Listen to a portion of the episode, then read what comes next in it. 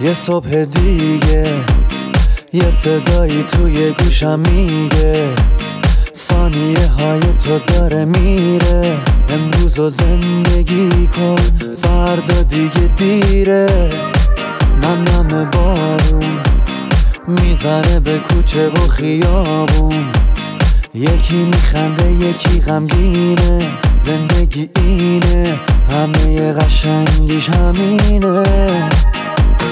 خورشید و نور و ابرای دور و هرچی که تو زمین و آسمونه به منگیزه میده. رها کن دیروز و زندگی کن امروز و خودشکوفایی. برنامه ای از دکتر هومن سپنتامهر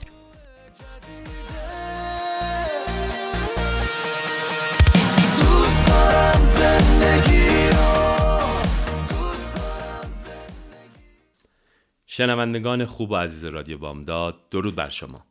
امیدوارم که در هر زمان و مکانی که شنونده این برنامه هستید تندرست و شادکام باشید. به ویژه در این روزگار کرونایی که تقریبا همه چیز پیش بینی ناپذیر بوده و هست.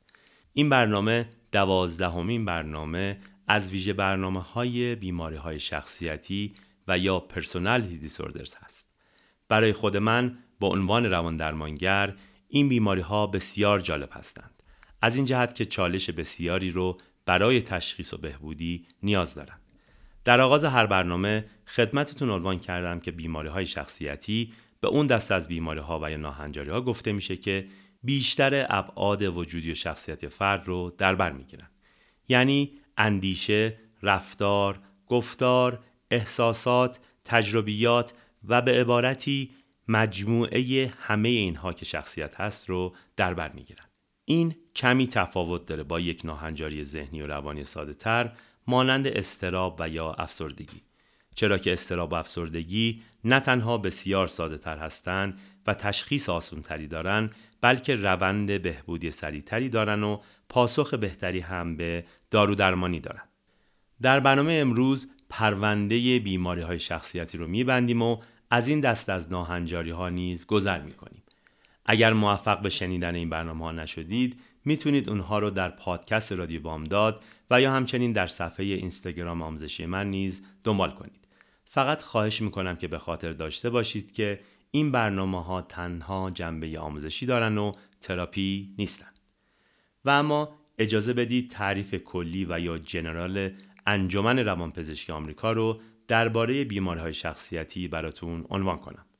این تعریف ویژه بیماری های شخصیتی خاصی نیست اما به نوعی همه اونها رو در بر می‌گیره و برای ما روشن می‌کنه که چرا یک ناهنجاری به عنوان ناهنجاری شخصیتی شناخته میشه. بر پایه دیدگاه این انجمن نخست بیماری شخصیتی بایستی خودش رو در چهار مورد از مواردی که عنوان می‌کنم نمایان کنه. اول دریافت و ادراک و تعبیر و تفسیری که فرد از موضوعها و رویدادهای دنیای بیرون داره. دوم شیوه ابراز و مدیریت عواطف و احساسات مثلا شدت، اندازه و یا تناسب اونها. سوم روابط شخص با افراد دیگه و چهارم کنترل هیجانات و احساسات لحظه ای مانند خشم، میل جنسی، ناراحتی، غم و مانند اینها. در بیماری های شخصیتی فرد معمولا با دو مورد از مواردی که بیان شد مشکل و مسئله داره. مورد بعدی اینه که شخص کنترلی بر روی این مسائل مشکلات نداره و به گونه ای جزئی از شخصیت او هستند. این مشکلات برای زندگی فرد اختلال و استرس و مشکل ایجاد کرده و به گفته ای زندگی فرد رو دچار distress و dysfunction می‌کنه. این مشکلات جزء زندگی روزانه و عادتهای فرد میشن و تک تک جنبه های زندگی او رو در بر می‌گیرن. متاسفانه دشواری و سختی ناهنجاری ها و یا بیماری های شخصیتی تنها به خود شخص ختم نمیشه بلکه در بسیار از موارد زندگی اطرافیان فرد رو نیز متأثر از این مشکلات می‌کنه در برخی موارد محدود مانند بیماری شخصیتی ضد اجتماعی و یا مردم ستیز بیماری می‌تونه زندگی و جان حتی میلیون ها انسان بیگناه رو به خطر مندازه مانند اونچه که در طول تاریخ بسیار اتفاق افتاده. بیماری های شخصیتی معمولا در آغاز بزرگسالی خودشون رو نشون میدن و در کودکان قابل مشاهده نیستن.